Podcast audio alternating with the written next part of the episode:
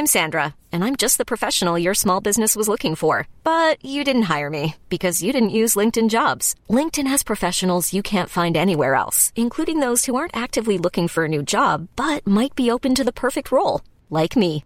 In a given month, over 70% of LinkedIn users don't visit other leading job sites. So if you're not looking on LinkedIn, you'll miss out on great candidates like Sandra. Start hiring professionals like a professional. Post your free job on linkedin.com slash achieve today.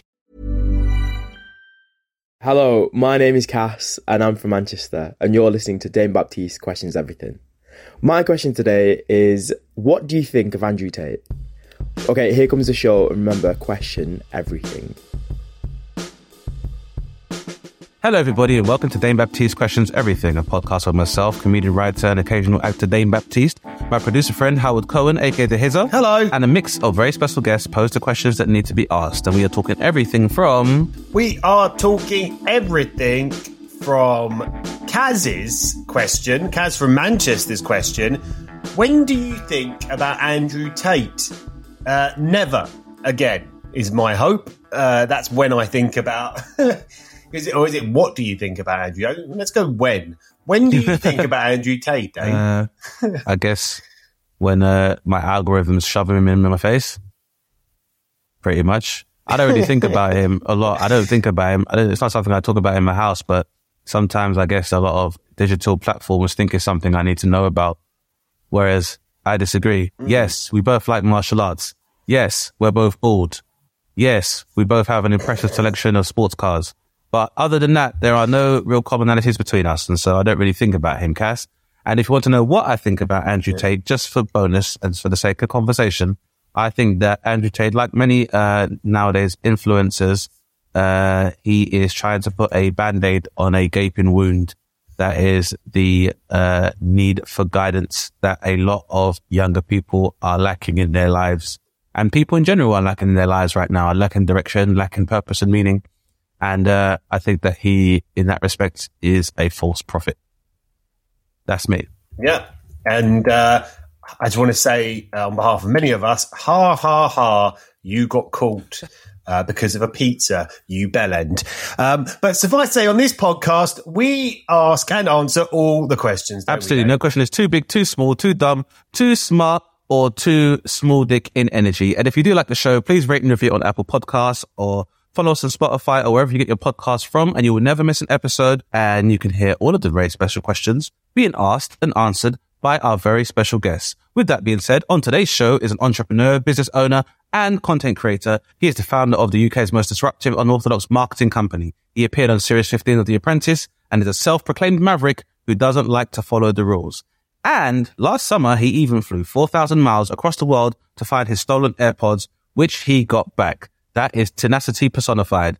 Here he is. Please welcome to the show, Mr.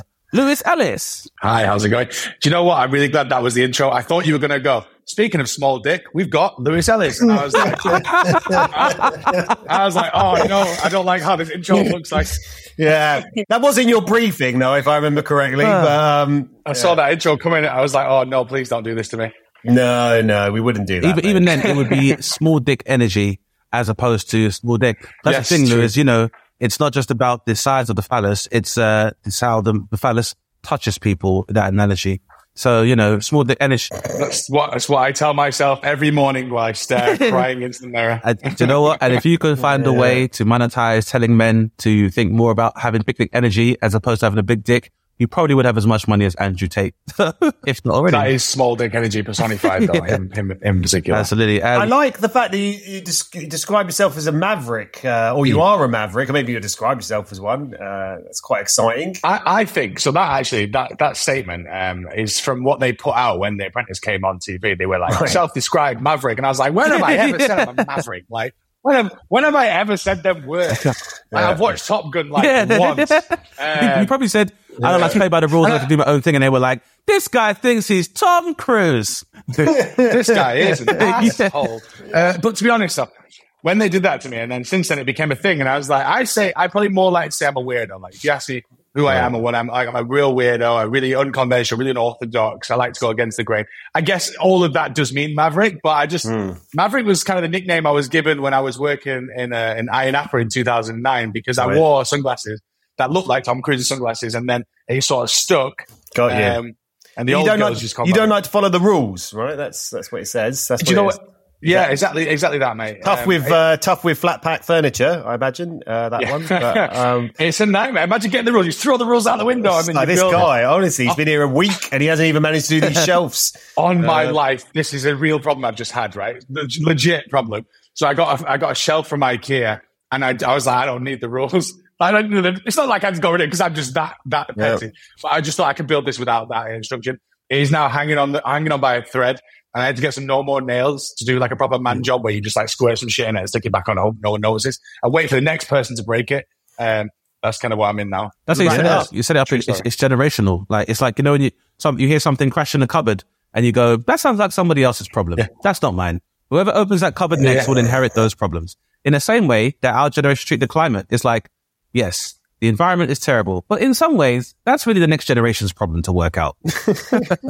It's probably time for a question, isn't it, Dane? As the format of this show dictates. Absolutely, Howard Lewis, as our very esteemed guest, we'd like to invite you to ask the first question, which can be any question you'd like, and we'd like to discuss it for about 50 minutes or some change. Uh, but I'm, sounds like you are familiar with the rules, or no, you don't follow the rules, but the floor is open for you to ask the first question, Maverick. I guess my question would be, uh, when can you actually say I'm successful? When, when can you actually say those words? Because, okay, speaking about Andrew Tate a second ago, um, he goes, I'm an entrepreneur, I'm successful, I'm this, I'm that, and sounds like a massive penis when he does it. Because that's almost arrogant in some respects. Like, yeah, I mean, what, what defines someone as successful? Because some, what, what, in my opinion, like what, what I see when I get older, where I want to be, is very different to a lot of other people would define successful. And some people have gone, but you are successful. So my question to you is, at what point can you say, I'm successful? And It's a one- very, very good question. Uh, and I just want to ask you before me and Dane give any thoughts is, is, is how successful do you feel at the moment? Uh, I, I, I, not, not one, not one iota. Like, I'm happy I'm doing what I want to be doing. Um, I'm happy that I refuse to conform to what other people have told me I should do in societal standards. I'm happy, but it's, it's taken a lot of fighting to get there. I'm still considered an, an idiot in some respects by some, by some, you know, I can have all the qualifications, all the degrees, all the masters and have all the experience. I can still be, co- be considered a moron. Um, because some people just don't perceive that as clever. Um, uh, at the same time, like, do I see myself as successful at the moment? No, not not one, not one iota. I'm nowhere near where I want to be. So that's my opinion. Interesting. Where do we begin, Dane? Well, I, I'll begin by saying I definitely see where you're coming from with that.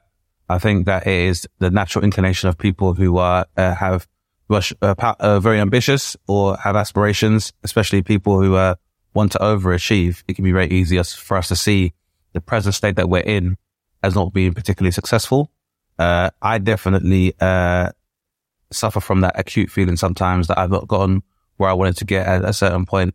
But I think the problem with that is that when you are especially doing something like uh, an entrepreneurial pursuit or creative pursuit, there aren't always necessarily uh, particular milestones or uh, I guess checkpoints where you can gauge your success by, because I guess it's all quite relative. And again, I see, I see where you're coming from.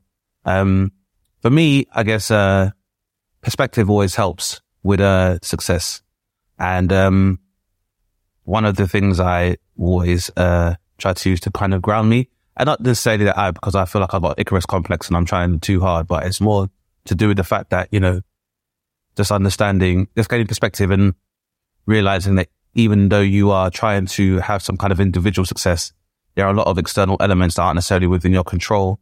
Some of those can serve to benefit your, uh, your journey. Some of it can kind of hinder it. But I think it's always about perspective and how you look at it. So for example, for me, uh, prior to the pandemic, I'd had a few lemon, lamentations about where my career was and what I wanted to do. And I think a lot of time that is exasperated by the ease in which we're able to compare ourselves to what we see on social media in particular. Whereas before you would just be on your own journey, you probably would have to observe the highlight reels of people you perceive to be your peers. But for me, I basically, I guess I definitely started to look at my success very differently when Kobe Bryant died.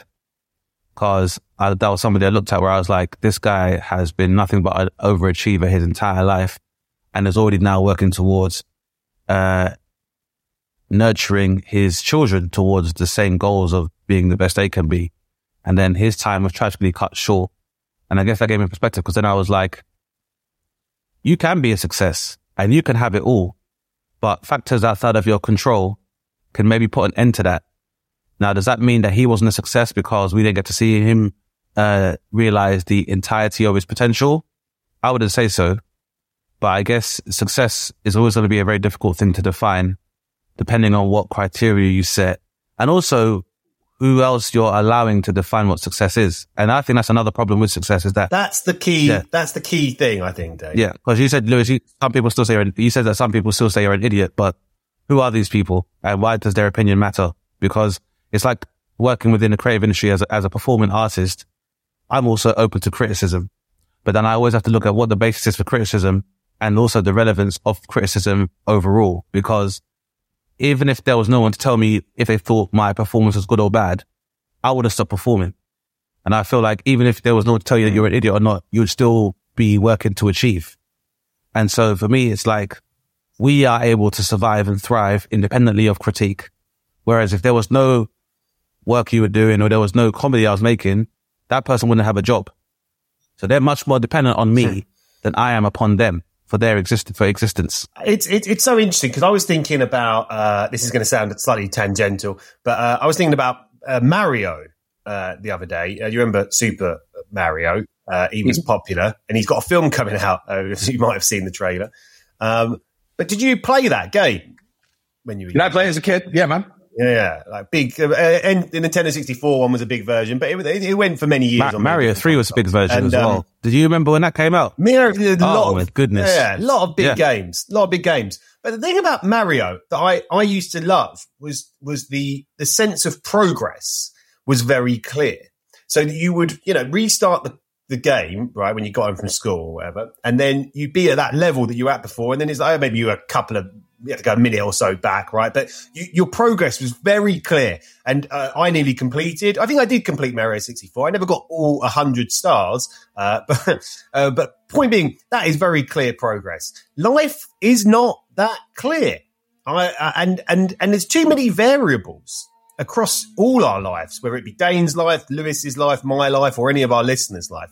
To define what what really is your your sense of progress. You know, this morning I got my son up uh, he woke up and I got him to nursery, and uh, he didn't really cry. Uh, in that process, that would be considered a success for me because uh, at times he'll get furious that you know I'm turning Paw Patrol off or whatever it might might be. Um, but it, I think Lewis that, that, our biggest challenge is to be in the moment enough to realize that just living your life is actually pretty successful. And whilst you might have big ambitions for you know uh, uh, your your career, uh, you, you, you'll probably never actually be happy, even if you even if you achieved most of them. Like Dane, you know, I know I've known Dane for about a decade, and he has achieved most of the things that you mm. would have anticipated he wanted to achieve in you know a career. You know, as a comedian, he has done a number of things that, that when I first met him would have would have been aspirations. But it doesn't mean that you, that's it. Now you've achieved them. You're like, ah, that's me.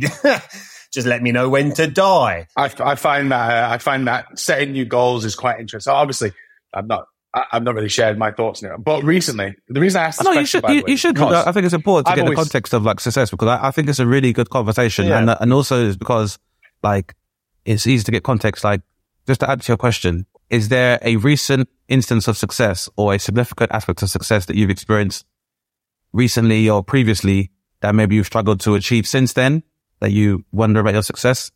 Because some people would be like, the fact that you're only apprentice means as an entrepreneur, you've made it. Whereas you might be like, that was, that was a, that was a drop in the ocean. That, yeah, that was, that was this, that was the start yeah. for me. Like that was just the first step. I can't buy that right person. And then since then I've started a business. I'm on to my second one, you know, but people would, this is my point. So if you ask my mum, she thinks I'm successful when I got a master's degree after failing at three. I got kicked out of three colleges, yeah, and I managed to go back to university, blagged them to let me in, do a degree and a master's. My mum would have said, he's made it. but I didn't because then I went and worked and then X, Y, Z, and then I started a business. And then she would have gone, now he's, now he's successful, but I'm not. And then what my, the idea behind the question came because my, my thing was always, I'm going to say I'm successful when I can stand and talk to thousands of young people who come from poor families, who maybe have got kicked out of college, who didn't know where they were going to go in life, who, you know, did things differently, refused to conform and tell them that they can also get where I'm going. So what, to, for, to, to be that, that in my head, to be that success, I have to achieve a certain level of success in life. Now, to me, the only thing that seems to matter to 99% of people is making a lot of money as an entrepreneur. If you make millions, oh, always successful. It could be a, yeah. I allowed to swear? It can be an ethic. Oh, you could, def- you could definitely okay, swear. Especially if you talk about capitalists like that. okay. Well, let's, let's take Andrew, let's take Andrew Tate, for example. He's a fucking moron. Yeah. An absolute not, uh, just a knobhead. But he talks sometimes about great yeah. stuff. Sometimes he's just a complete bellend. But the point is, because he's made loads of money, lots of kids look up to him and go, he's an inspiration. He's not an inspiration. He's a fucking idiot. Like, you can make a lot of money by robbing people. Does that mean you're a, a successful person? And also, you can also in- inherit money, like you said. Correct. So that's the issue. Well, first of all, is that we are the, uh, the equating yeah, of money to that's success. the problem. So for me to talk to, yeah, talk to kids, I'm like, oh, I'm gonna have to hit that level. I see it as this: sell a business, make make a few million, go and do something else. But as long as you make a few million, they'll take what you say on ah. face value and they'll listen to you and they'll they'll go, oh, he actually knows what he's talking about. So I think that's what I have to hit. But anyway, I used to say when I talk to thousands of kids, then I help them achieve their goals. That's when I'll say I'm successful, right? It's actually quite a nice thing that that's what I define as success. However, next week I'm talking to, I got asked to take part in this tour around the UK talking to students and there's 1000s uh-huh. of them. So I'm like, have I manifested my successful yeah. thing early? And now I'm like, well, what, well if I'm going to do that next week, then I'm, I'm not, what's my next success? You know yeah, what I mean? Like, what's my, what's my measure? It's got, my gauge is gone. So that's why the question yeah. came from. Yeah. I'm like, oh, yeah. now what? Well, I mean, I mean, the thing is, the thing is, is that like, I guess that kind of feeds another uh, affirmation I've had to kind of learn on my journey. And that is that like nothing, as much as you can visualize and dream, uh, reality is never going to be, uh, how you imagine. And I guess that's why people say happiness is, uh, reality minus expectation. So you can have an idea of what you want to achieve and how you want it to manifest, but there are certain elements again which you can't control. Like for example, the timing of particular milestones. You might not know what's going to come up. You may have thought, uh, when I'll be speaking to young students from a similar background, that might happen in the next three to five years, but it's gotten to the point where this has come up now and you may be in a state you didn't expect to be in. And that kind of doesn't necessarily mean that it's not successful. It could be that this milestone has arrived quicker than you anticipated. And I guess, as I'm sure you know, uh, achievement and, uh, I guess luck is opportunity met with preparation. And so yeah. what you tend to find is that there's the, a new challenge has come which you're able to adapt to. And maybe that's how you do success. And maybe that's how success happens. I, I think, you know, it definitely is an important point that we need to move away from what are material or, uh, fiscal indicators of success because that's not necessarily how the world works, mm-hmm. especially when we know that there are people who you could define as financially successful who have had an immensely larger head start compared to you or I have ever had. You know, people, uh, or at the same time, there are some people who have been able to realize that success through a lot more malicious means or amoral means or exploitation of other human beings or resources. Does that make us a success if long term their achievements are going to have a negative or detrimental effect on society as a whole? Might not be necessarily that successful. So I think it's definitely about addressing it. Um, I think the other thing as well is that, you know, one of the problems that comes with that is that when these things are, um, linked to success, it means that we also move away from the mental disposition of a person. And we can see that where, you know, on the surface, it could look like someone has everything in the world, but on the inside, they may be dealing with some turmoil where they don't perceive themselves to be a success. And that's why it's an important discussion to have because you know, a lot of the time, some of the, the byproducts of success can be uh, imposter syndrome and survivor's guilt, um, you know, or these kind of feelings of inadequacy as you move on to other things, or just, you know, if you are constantly chasing, because, you know, when you achieve stuff, there's also like, you know, chemical reactions happen in your brain, whether it's a release of endorphins or dopamine because of you feel validated or you, you know, you feel validated by an achievement or how people respond to an achievement. That can be problematic as well because then if validation becomes your pursuit a lot of the time, then what you're going to do to realize that might change your trajectory towards your success initially. Uh, so I think one way to be successful is being able to wake up and get through a day and be able to live it yourself. For a lot of people, that is a massive success. Mm. And I think irrespective of where you are, um, socio-economically or where you feel you are socially or even, uh, I suppose when it comes to, um, even creatively, I think being able to be okay with yourself is probably one of the most successful feats that a human being can uh, achieve on a daily basis. Well said, mate. Well said. And uh, yeah, I think the fact that you're asking that question, uh, Lewis, means that I think uh, you'll probably never feel fully successful.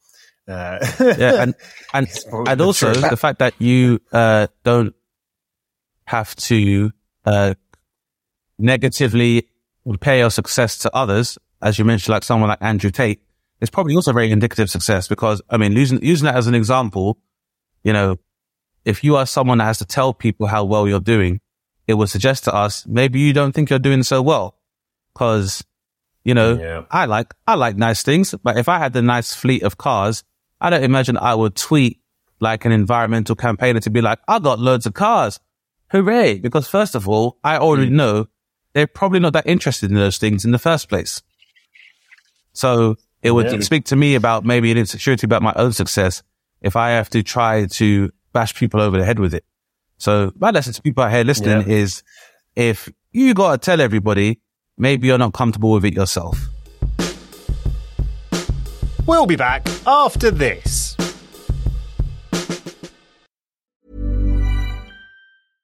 Ryan Reynolds here from Mint Mobile. With the price of just about everything going up during inflation, we thought we'd bring our prices down. So to help us, we brought in a reverse auctioneer, which is apparently a thing.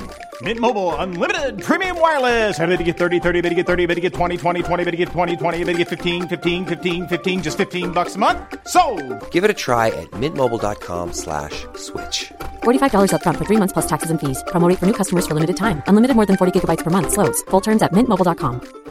Ever catch yourself eating the same flavorless dinner three days in a row?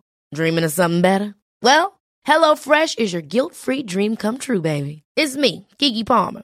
Let's wake up those taste buds with hot, juicy pecan-crusted chicken or garlic butter shrimp scampi.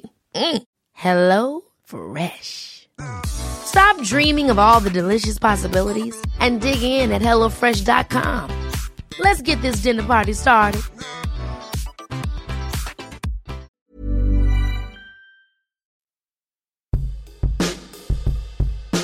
Welcome back to the show. Well said, mate. And uh, it was a good question. Great question. Thank you for bringing it to the show.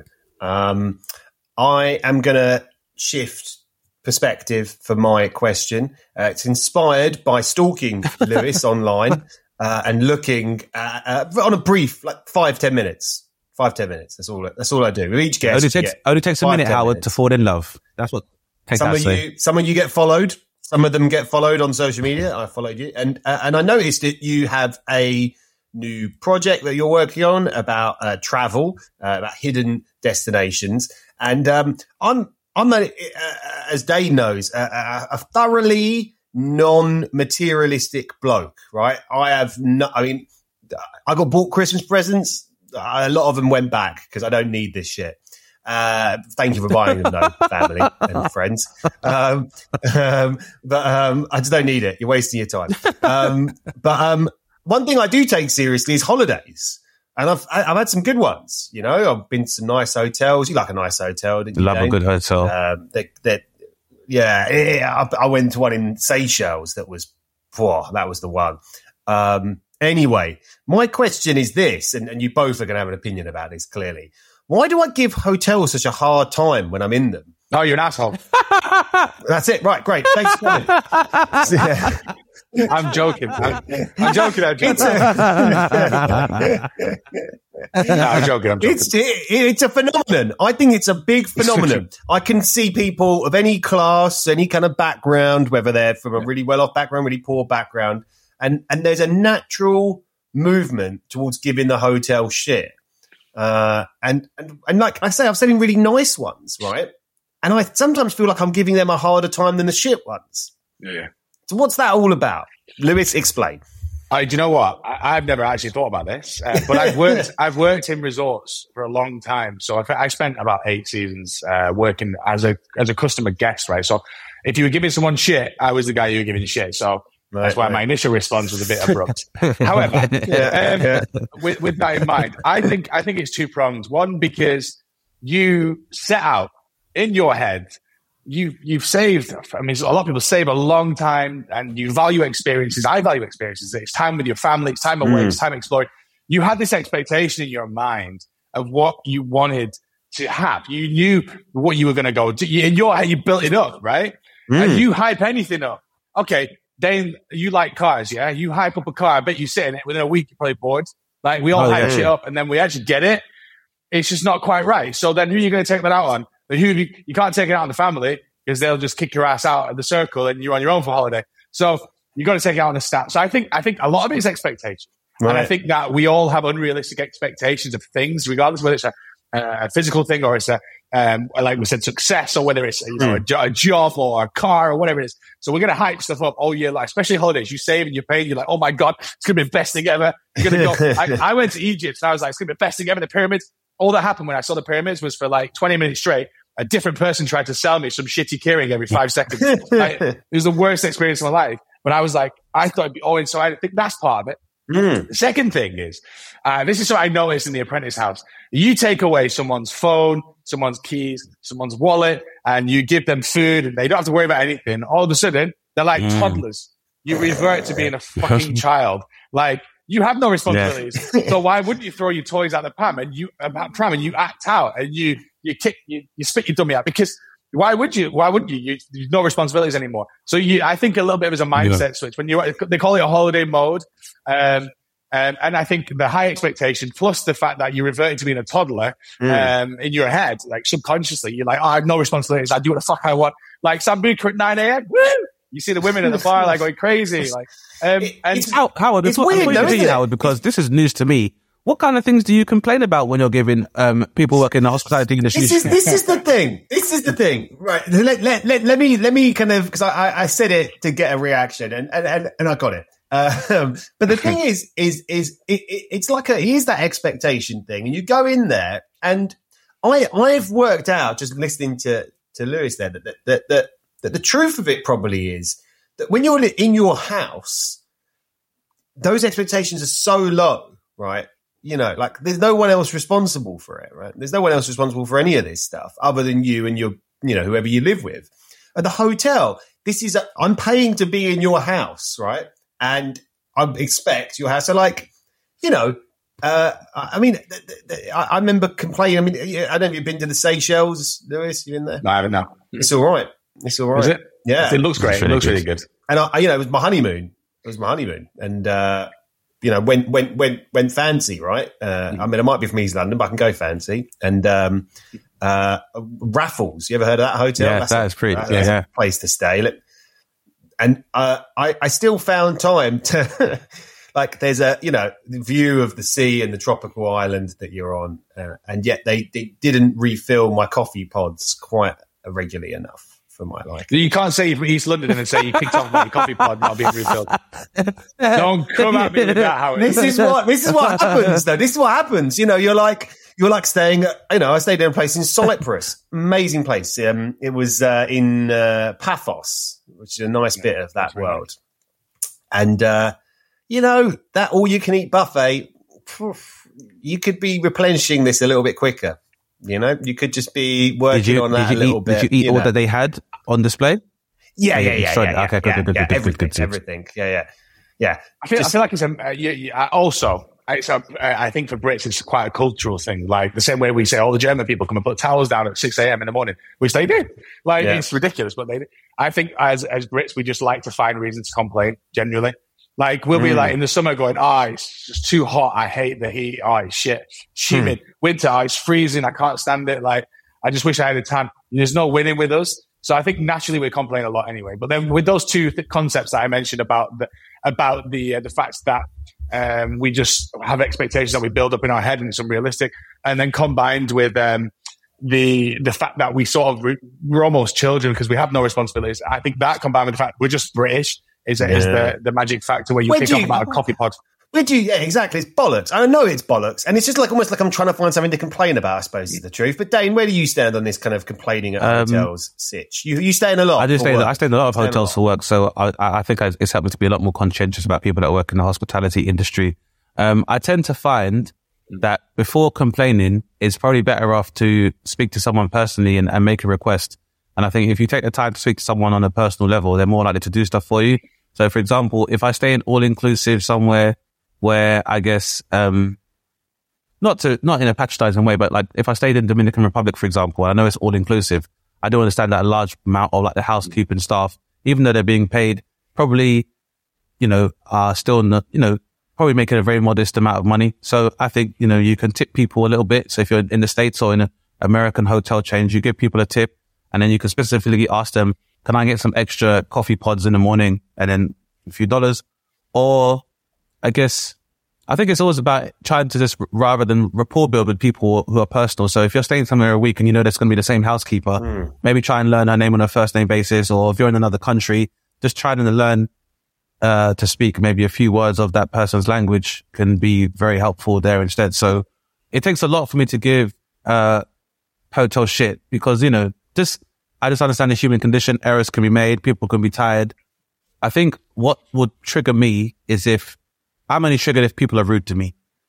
Like that's the only thing that triggers me is that if someone's quite short with you or dismissive of you when you are raising an issue, that's the only thing that will trigger me. Like so far as most other things, I know that people will fuck up, but normally like at hotels, like Lee, uh, Lewis is saying, when I'm staying somewhere where someone's making my bed for me and cleaning my room every day, that enough is like, that's just a nice thing that a human being can do for somebody.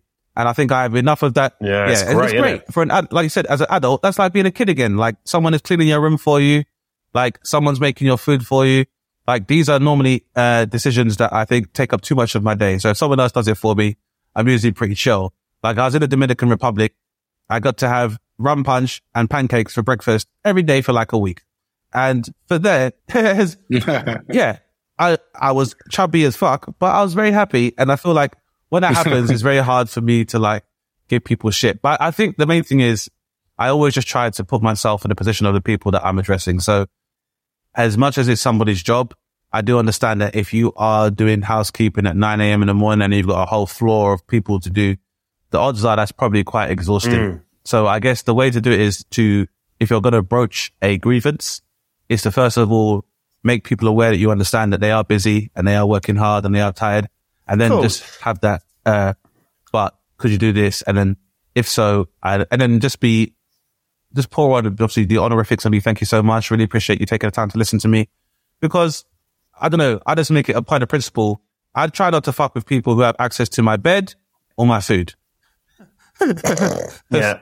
Fair, fair, fair. I mean, I think I would point out, I never, I'm never rude Yeah, to yeah. people. I should stress, I'm never rude to people. And and Too late now. yeah, no, no, no, I'm definitely not. I'm, I'm always really polite. It's like I remember in that place in Paphos going up to this guy and going like, "Excuse me, um, I just wondered, is it possible that the the outdoor pool could be warmer?" And I remember him just looking at me, just being like, "Do you know how many fucking people have come and asked me this question?" It's a fucking cold pool, mate. You, you see in his eyes, he just wanted to go. The water's fucking cold, mate. What do you want to do? It's 36 degrees out here. Just sit out. Don't get in the water. You know. But it's different like that compared to like the scenario where I was. I went to a wedding a little while ago and stayed at a hotel, just a, just a normal average hotel. I can't remember Ram- Ramada, one of the, was a, a, a big brand, right? And I, I remember calling the guy on reception because I had you know my son with me and I wanted to you know, give him a bit of television to give me a break. And uh, the guy who came up to fix the television, I mean, I, I don't know how long ago he died inside. Yeah, but, exactly. um, One, and it's in that scenario if he's if he's talking to you like I'm a cunt because I, I'm the one that's asking you to fix the television. He's like, I, I can't solve your life for you, mate. Like it's not my. I don't. I'm just. I just want to show the kid Peppa Pig. There's an interesting thing here. You're hitting on very, very, very well, by the way, without knowing it. Um, so one of the reasons why I started this travel company was for those reasons. And so what you're, you both mentioned similar things that, okay, here's long and short of it. You'll read, when the website launches, read this. So the reason why I decided to start this business because over the years, I've watched travel companies buy up every single brand, make deals with every single hotel chain, and they work with all these restaurants and all these logistics providers, coaches.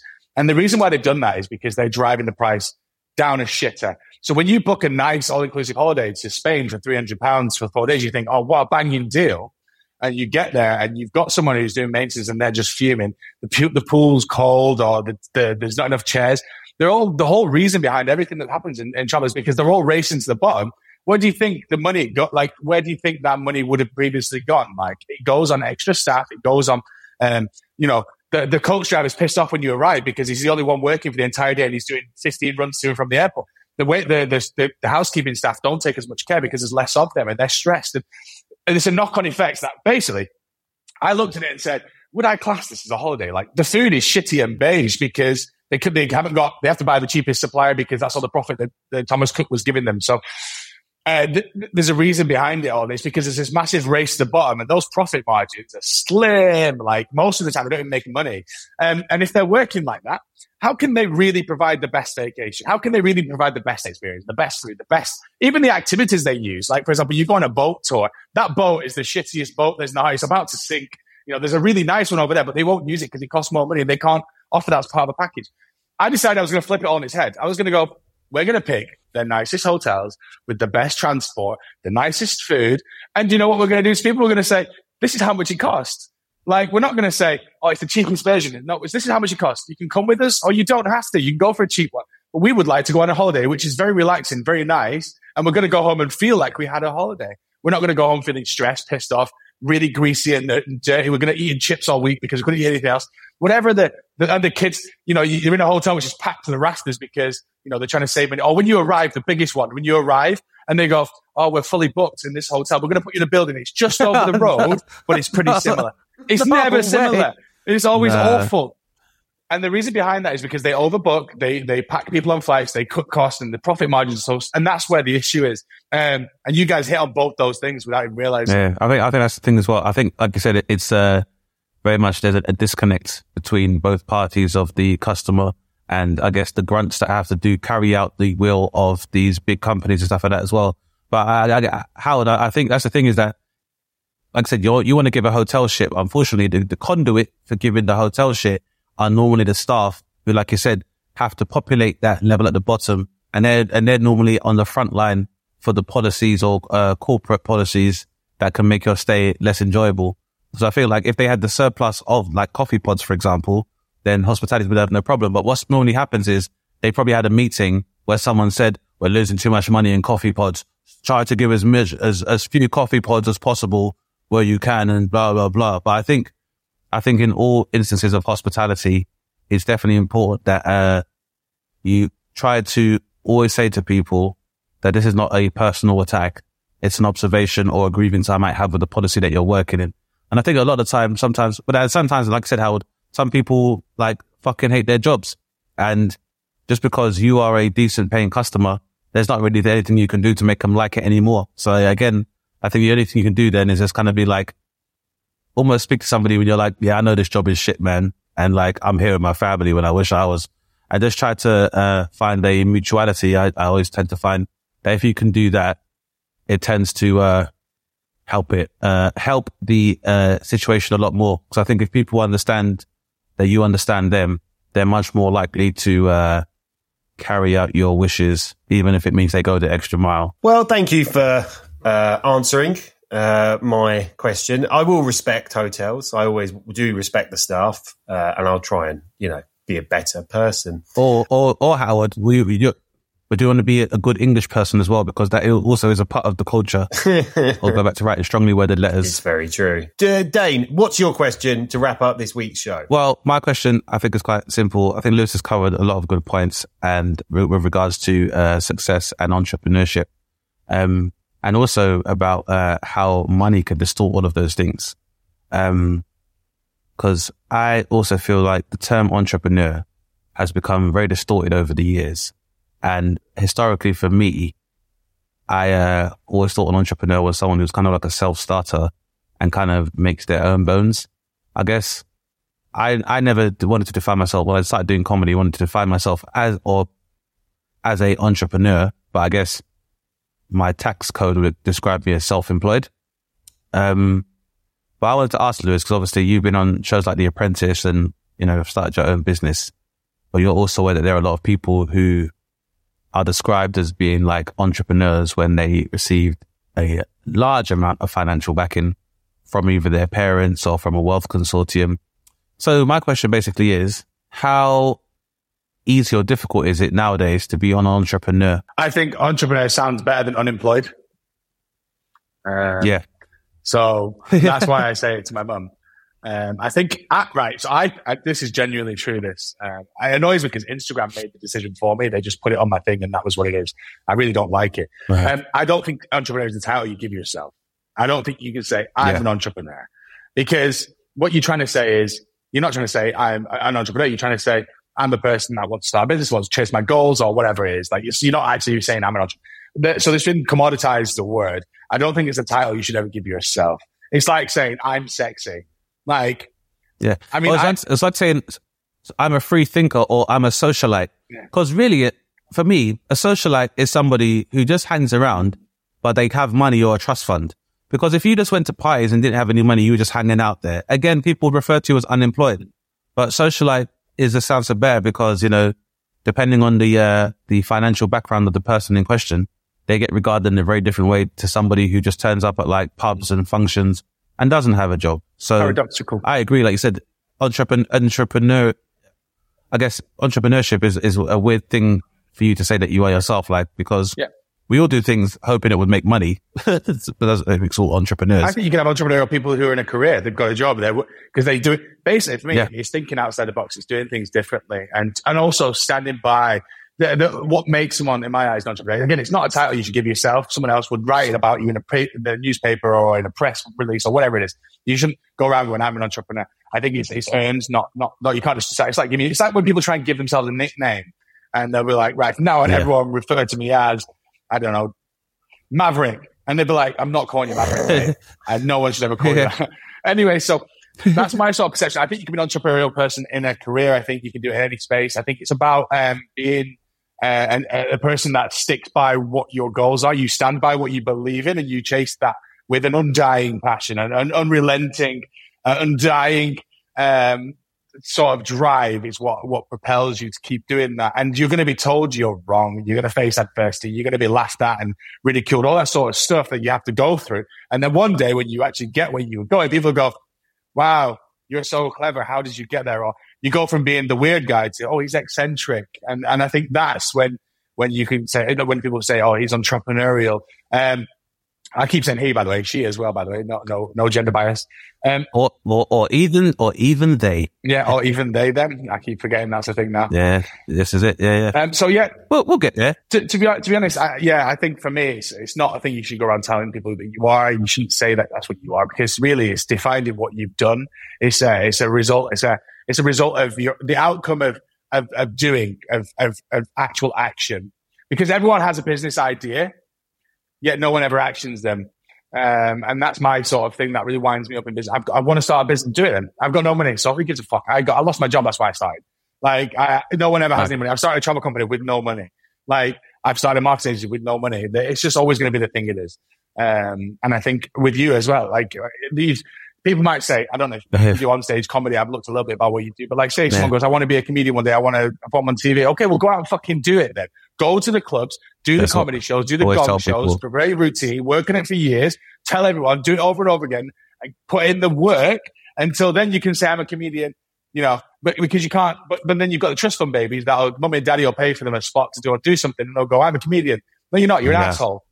Like, and I, I view people. I, think that, that's the other part of that's that's a good point. Because that brings me over to the other point is that like I think entrepreneurial spirit and being able for people to critically think and also monetize their ideas would be, is a great way in a, in a kind of more of a commercial utopia. If we could all come up with ideas for businesses or goods and services and meet in a market and exchange those things, that would be how commerce and how markets are supposed to work.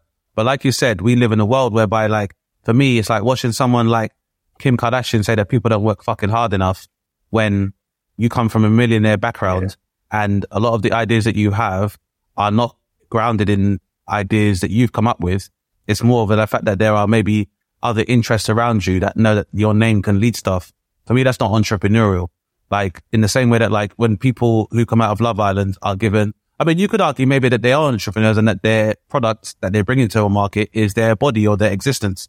But then I think at the same time, it's like if you, if you're, if you have a name de jour and someone says we have a clothing line and we need to put your name on it, it could be arguably a shrewd business move to associate with those people. But are you necessarily an entrepreneur if that, if it wasn't for these other people, you wouldn't have these ideas or have these extension strategies for your career? And also the other thing I think as well is economically entrepreneurship, particularly from people with more modest or working class backgrounds has definitely been hampered by the fact that people who have money and people who have been able to enjoy generational wealth have regulated markets whereby you need a certain amount of money to get a vending license. You need a certain amount of money. You, you in a social, certain social economic class have to pay more tax than someone who's like Warren Buffett's uh, secretary was paying more tax than he was. Like for me, that's like the playing field is not level for everyone to realize entrepreneurship. If you're having to go to school now, you're now forced to remain in further education after a certain age. Now, Rishi Sunak has come up with a scheme where people need to learn maths at a certain age. However, he would have gone to school in Harrow where he'd have had access to a lot more financial literacy and understanding, whereby people who have to adhere to a school curriculum won't have that kind of insight. You know, it's always the conversation where we say that like, it's not really about knowing, we were taught maths is important, but maths isn't important.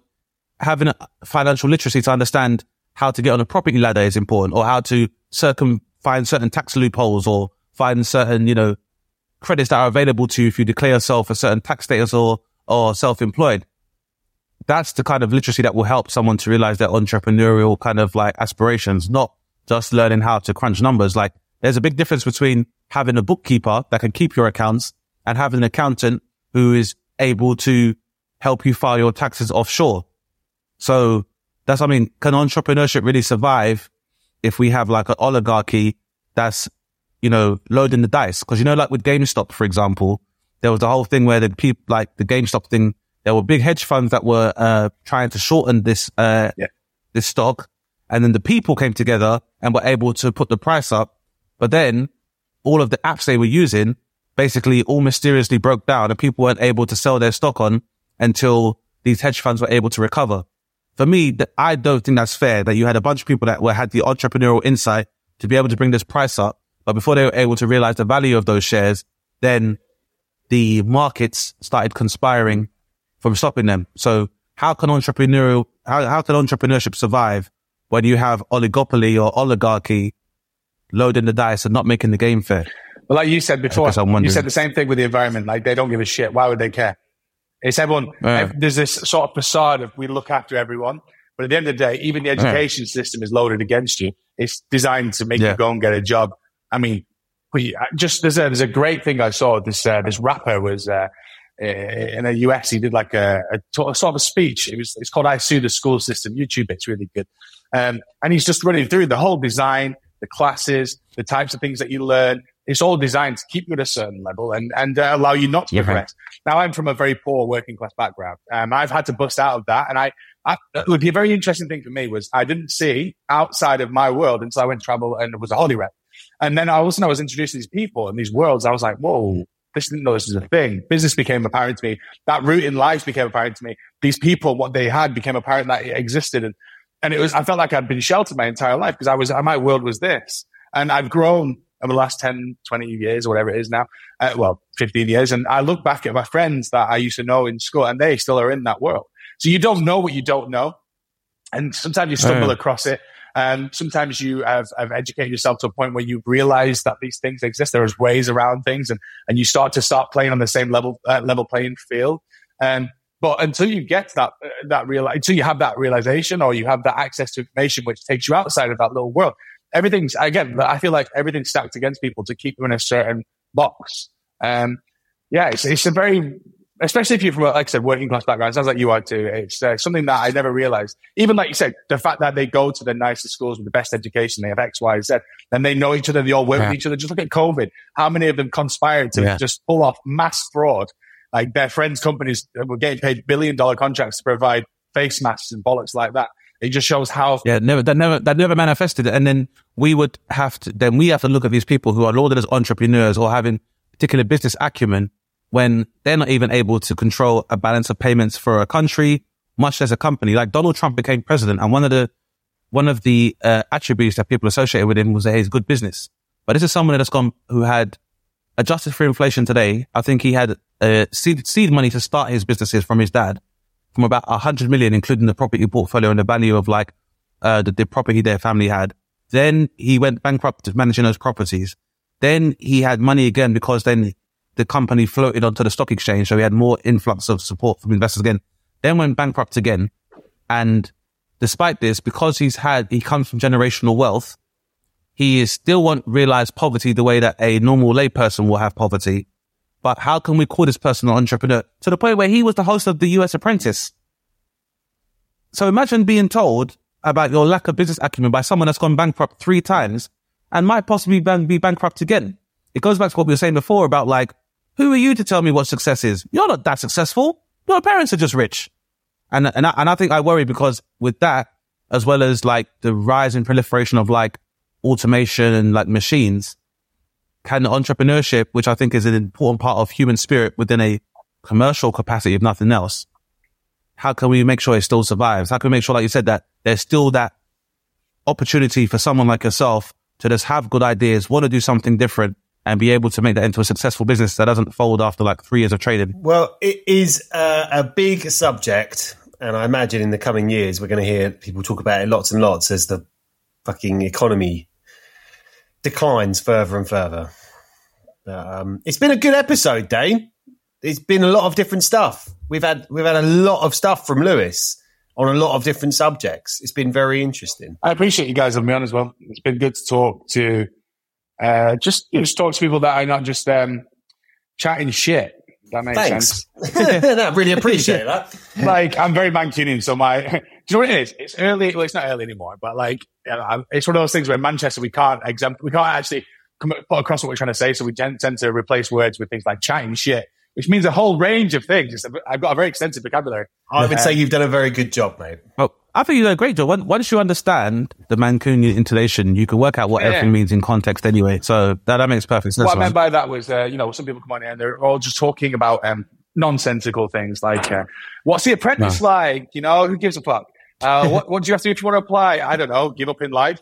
Like, those sort, those sort of questions, which are just nonsensical. I, I, it's nice to actually talk about the economy, politics, business, actual, real, real, what real success means to people. And I hope the people that listen to this uh, do not, do not swear at any people that work in hotels anytime soon.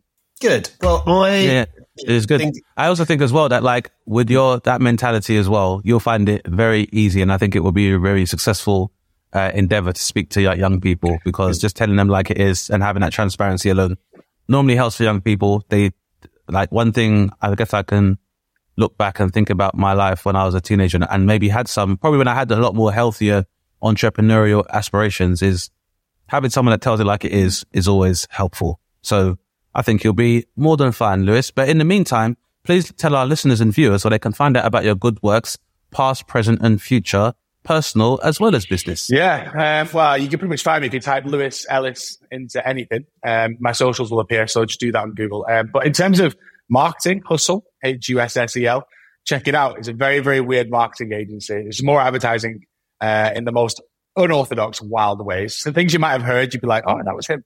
Uh, and then Hidden Travel, H I D D N Travel, is launching uh, next week. I'm very nervous about it. It's my first time, my first foray into running a travel company. Um, and as I mentioned, talking to Howard, there's some pretty cool things in there that we're trying to actually mitigate in this space. And we're creating something that's impact driven. Like, just on a side note, like, you know, you're saying that influencers and stuff like that, they're not worth shit. Like, you see these travel companies selling holidays based on influencers. I'm sending people, uh, who are, are, people who have actually achieved something. They are entrepreneurs, uh, business owners, impact driven, people that are young professionals, career driven. That's who you should aspire to be like, not the fucking person that gets a free holiday every five minutes because they were on Big Brother 10 years ago. No one gives a shit. That's not a successful person. Um, so that's kind of one of the things we're trying to, trying to solve there as well. So yeah, check it out. I'd like to, uh, I'd like, I'd love to see people excited about what I'm excited about. sounds good to me. Good man. It's, uh, it, sounds, it exciting, and I think if, if it gives you any uh, sense of uh, consolation or even inspiration, I think just being prepared to uh, do what you want to do and not giving a shit what people think about you it's probably one of the most successful ways, successful ways that a human being can exist. So I think, I, but at the same time, it's dynamic. So even though you know, success is something that should be ongoing, and uh, I'd say, yeah, we t- take it day by day. We'll, we'll look Every forward to keeping on keeping track of you. Thank you very much, Absolutely, guys. Lewis. I but, um, appreciate it. I'm definitely going to be in touch about the marketing and the hidden travels because I do like to travel and I'm interested in more marketing, man. So you've, uh, again, successfully sold another person. And uh, thank you very much for taking time to come on the podcast. Cheers. Thank you.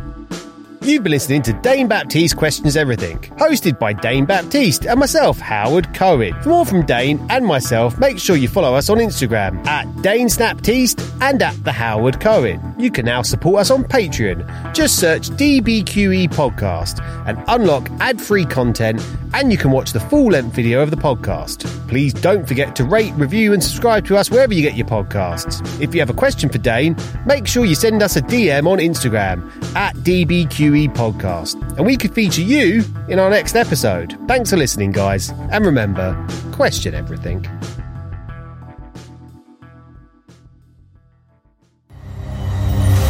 Insanity Group.